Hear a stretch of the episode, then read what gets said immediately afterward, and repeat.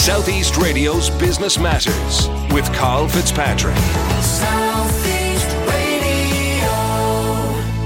Well, the environment has never been more prominent in consumers' minds. So, what do businesses need to do to satisfy these needs? And why does going green make good business sense? Laura Burke is the Director General of the Environmental Protection Agency, and she joins us now to tell us more. I'd like to start the interview by getting an insight into your own background.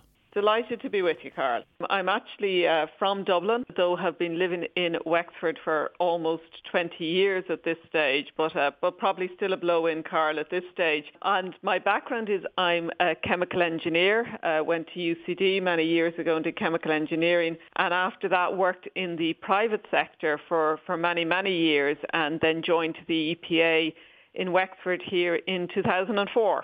And talk to me about the organisation, the Environmental Protection Agency, and your purpose and goals. The, well, the EPA was set up in 1992 and uh, our headquarters has always been in Wexford. So we were set up as a decentralised uh, organisation, um, kind of, I suppose, ahead of our time in many ways. So we have uh, locations right across Ireland, everywhere from Castlebar and Monaghan and Kilkenny to Cork and, and Dublin as well.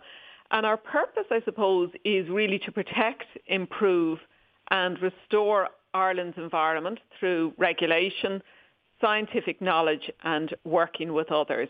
So there are our three core functions and, and people will probably know us for our regulatory function. We regulate activities that have the potential to cause uh, significant environmental pollution. So that can be things like landfills or cement plants or pharmaceutical plants. Uh, but we also have a, a, a, big role in monitoring the quality of the environment. And during the COVID times, I suppose we were out there still monitoring away our water quality and our air quality, for example. And then the last thing I'd say in that is a lot of the work we do is working with others. Um, so that can be working with the local authority system, for example, or we often work with uh, with uh, enterprise stakeholders or with uh, NGOs as well. So we pretty much work with, with most people in Ireland in some shape or form. As a society, we are more in tune than ever before with environmental issues. But in reality, how much progress has actually been made in recent years? Yeah, I think it's a really interesting question, Carl. And, and what we're seeing is that, yes, people are much more attuned to the quality of their local environment. And I go back to COVID again and say, I think during that time, people were much more conscious of you know, when we were stuck to two kilometres and five kilometres, etc., of, you know, was there litter in the local environment? Was there kind of, you know, air pollution, you know, smog, smells, all of these sort of things. Um, so I think the awareness has increased. I would also say um, that in things like air quality, um, I think things like the, the ban on smoky fuels will really help and improve the air quality that we're all breathing, breathing in. Um, but as I said, it is disappointing to see in the, the declines, for example, in water quality. Uh, but overall, I think the, there's a, a, a, great incentive, there's a great desire to further improve the quality of the environment because it's for, in all our interests. You know, we all want to be able to, to go to the forest or to, you know, or to go for a swim in the, the many beaches around Wexford or, or uh, go for a walk and not encounter, for example, basic things like litter.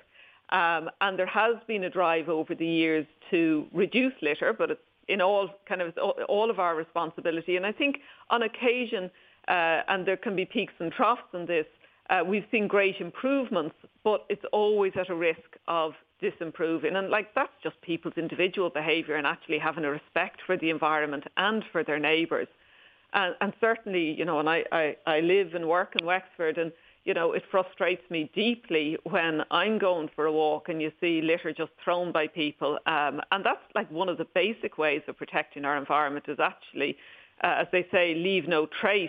And when we're out and about, that we, we pick up our, our own litter and, and we take care of our own impact on the environment. And Laura, are you in favour of a carrot or a stick approach to actually influencing and changing people's behaviour in this regard? I think there's in everything, there's there's three key aspects that I that I would refer to. First of all, it's information and guidance. Uh, we all need, and that's whether you're an individual, whether you're a business, you know, whatever. We all need information and guidance to be told uh, what's the issue and what can we do about it. And if you think back to the time of uh, the changes in the bin system, we used to all just have one bin and then we came to have multiple bins in our homes, you know, for recycling, for, for composting, for, for the, the mixed waste. And we were given that information and guidance on what to do and how to do the right thing. So that's absolutely critical. The next bit is, you know, supports, incentives and supports, um, particularly in the, in the business um, area and, for example, in the agricultural area that I was talking about. How do you incentivize and support uh, people to, to make the right choices?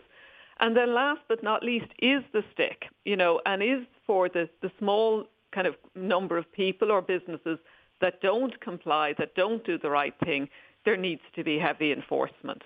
So it's not one or the other, Carl. I'd say it's a combination of all three. In your belief, are businesses playing their part? Are they doing enough in this respect? There's a number of businesses that are re- doing really, really good work, and we're seeing new and innovative businesses as well coming uh, coming along, and seeing these changes as a real opportunity.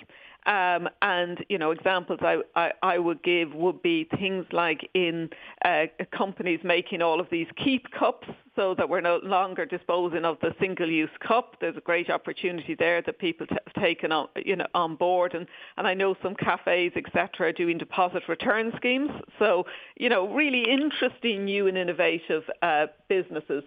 Um, but we do have other businesses, and the EPA regulates around 800 uh, companies. So everybody from, as I said, uh, kind of the, the, some of the larger, you know, the, the, the, cement plants, landfills, pharmaceutical plants, agri sector as well.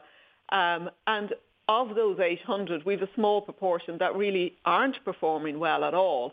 Um, and they take up an awful lot of our attention, and uh, we have to you know, bring uh, significant enforcement efforts onto them. So I'd say there's a number of companies that are doing really well. They're seeing it as an opportunity. They're seeing that people are very interested in environmental issues. They realise that they have to be able to stand over their environmental credentials. And then there's a small number that unfortunately can bring the image of a whole sector or a, a whole area down. Um, so it's in all of our interest to call out those companies as well that aren't performing. You're also of the belief, I know, Laura, that being environmentally conscious as a business makes good business sense. Absolutely. And this is something that we've been talking about for a long time in the EPA. And we we set up the first National Waste Prevention Programme back in 2004 so almost 20 years ago, but probably before it was, it was fashionable to do so. But what we've seen through both recession and good times is it's, it, it does, it makes basic, you know, business sense. If you're in a business, you don't want to be wasting money. And when you're wasting money by disposing of material or heating buildings that shouldn't be heated um, or doing any of these things, it can be a sheer waste of, of money. So when we, we look at, at businesses and we talk to them about uh, for example, your your waste, your actual bin that you're throwing out. How do you reduce the amount of material going out in that? Because that's money literally going down the, the, the drain. With regard to heating and, and having appropriate heating in uh, buildings to make sure, and even now more so than ever, be conscious you're not heating uh, buildings that uh, don't need to be heated, or as I've seen in many occasions, heating a building and a window being open at the same time. Uh, that's again, you're just throwing money away. Um, and on the water area, um, uh, again, not wasting water. Um, and we've done significant work, including with businesses around Wexford, to, to look and see, well, where are the opportunities to reduce those costs? And it's a win-win for the business and it's also a win-win for the environment. And also now, because so many companies and, and organisations are really trading on the clean green image, it is a, a, a unique uh, selling opportunity, but you have to be able to stand over it. And I think we've a much more aware consumer than ever before that if people are promoting themselves to be clean and green, that they have to be able to demonstrate it. So overall, look, it makes economic as well as environmental sense. That's a very good point you're making in relation to trading with that green and clean image because greenwashing is a major problem out there, isn't it? And I think it's something, it's probably of its time, and I can see things getting much, much tighter into the future. I think um, uh, companies you know, not only in Ireland, I think all across Europe and wider, got onto the bandwagon a little bit and, and thought this is something, you know, we'll, we'll say this, um, but not really being able to stand over uh, their credentials. And, uh, uh, you know, we've seen those companies being called out. And, and that's once you lose your reputation, it, it's a very difficult thing to get it back. So more and more from at both the European level, and I see it coming into Ireland as well, is you're going to, if you're saying things, you're going to have to be able to demonstrate it. Uh, so greenwashing, I would really hope, will be something that will be uh, uh, in decline and really called out by consumers into the future. And of course, transport is a key component of any environmental strategy. So, what should Ireland be doing in this regard? In transport, there's there's a lot of ambition there. We are a quite a dispersed population in Ireland when you look at us versus other countries. Um, I think. Uh, you know, there was recently an OECD report with regard to, to Ireland and, and looking in particular, I suppose, at our cities and public transport and a real focus on public transport in cities. Um, I think then the rural dimension does need to be looked at slightly differently. Um, and really looking at what's the best way uh, to move people around in a in a rural community. Uh, you can't have the same level of public transport. So whatever we do, we need to be incentivising low carbon transport.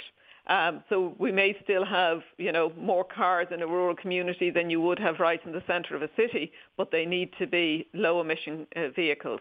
And finally, Laura, what is your outlook for progressive environmental action in Ireland over the next five years? Oh, I'm an, an, an, optimist by nature, Carl. I think we're in a situation now that I certainly haven't seen in the last almost 20 years in the EPA where it really is a tipping point. I think people are really on board. They see the benefit of to themselves of having a good, clean, quality of uh, environment, to their health. Uh, and well-being. So not just the environment for the sake of it and its intrinsic value in its own right, but really for people's health and well-being.